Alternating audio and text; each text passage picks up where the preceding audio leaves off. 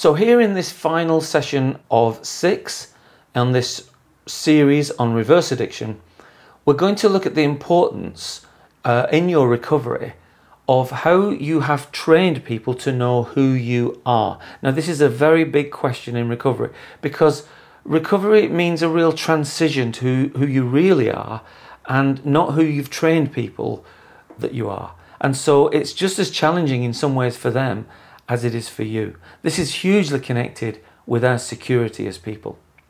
We're also going to look at defining recovery as a balanced position of self care and care for others, and how these recoveries are actually mirrored in the way that they form.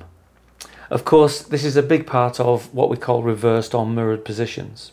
In other words, how when the addict is addicted, they look worse and you look better in the reverse position. But when recovery begins, actually the addict starts to look better and you start to look worse. Now, understanding this is really important and is, of course, one of the main reasons we call it mirrored or reverse addiction. So here it is, the final session, session six. Another effect on the family is connected with the way that we train people to know who we are. Now, training is an important factor in human relationships and it's strongly connected with the idea of security. Security is naturally very important to us as humans, and one of the ways we help ourselves feel secure is to believe that we know those around us well. So, when somebody begins the transformational process of recovery, it can threaten people's security.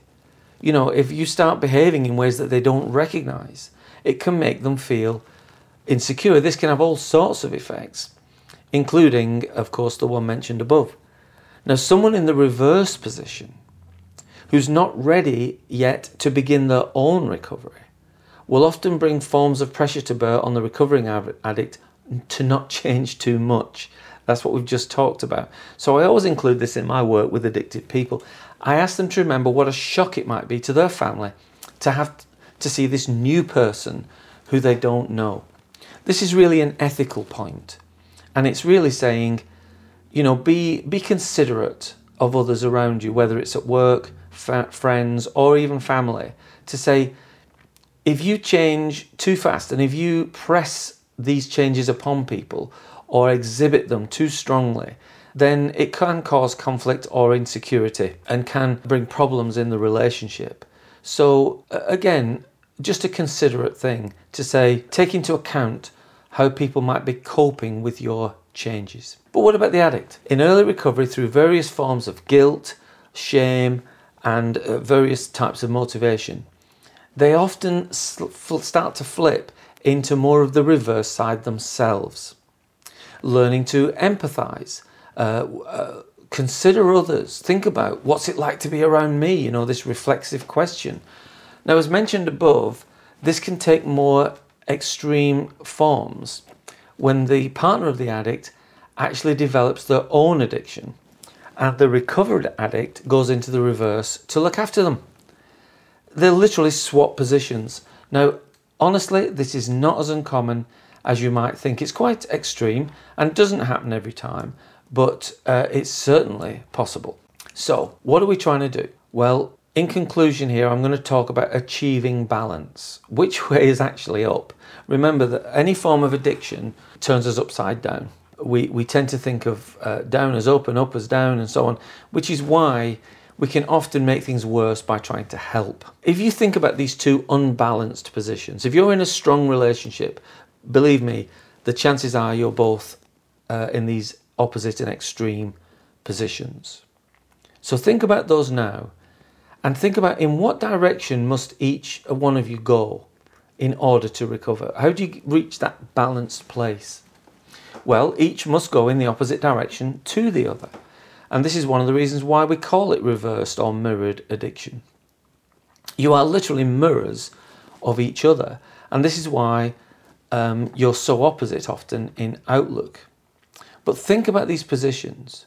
You might notice that the addict, in order to achieve the balanced position, has to become less selfish.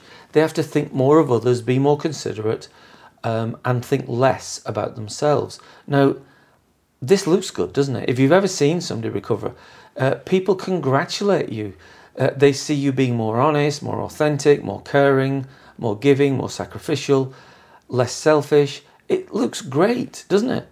And so people are quick to congratulate this kind of thing and to encourage you. But look at the reverse addict. In order to re- achieve the same balanced position that the addict is looking for, they have to become more selfish. Well, that doesn't look so good, does it? That doesn't look so good. People are not congratulating you about that. You know, now look, in honesty, some of them will because they have a deeper understanding of what's going on. You might book a holiday for yourself or book, uh, you know, some treatment or um, just take some time off work or whatever it is that you do for yourself. You might buy yourself some nice clothes. You might have a nice meal. Anything like that. Somebody who understands this in a deeper way will often say, Well done, you, for looking after yourself. But most people will, uh, particularly anyone on the other side of this equation, they will tend to see this as a difficult thing because you're becoming more selfish effectively. So it takes a lot of experience and understanding to um, to come to terms with this idea of a uh, recovery. But that's what must happen. Remember, you're only achieving a balanced position. It will feel to you very alien because you're effectively uh, acting worse than you used to act. Uh, let's never forget that there's another mirrored effect here. And that is the effect of when you're both in your addictive practices, it's the addict that looks worse and you that looks better. If you're in the reverse position, you look better because you're forever sacrificing, you're forever paying for someone, you're forever giving up uh, good stuff for yourself and giving it to someone else. And what does this look like? You know, to any to the uneducated, it looks highly spiritual.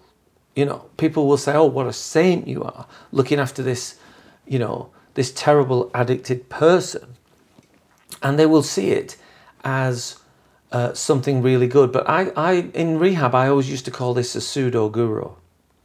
Um, uh, if I'm pronouncing that right.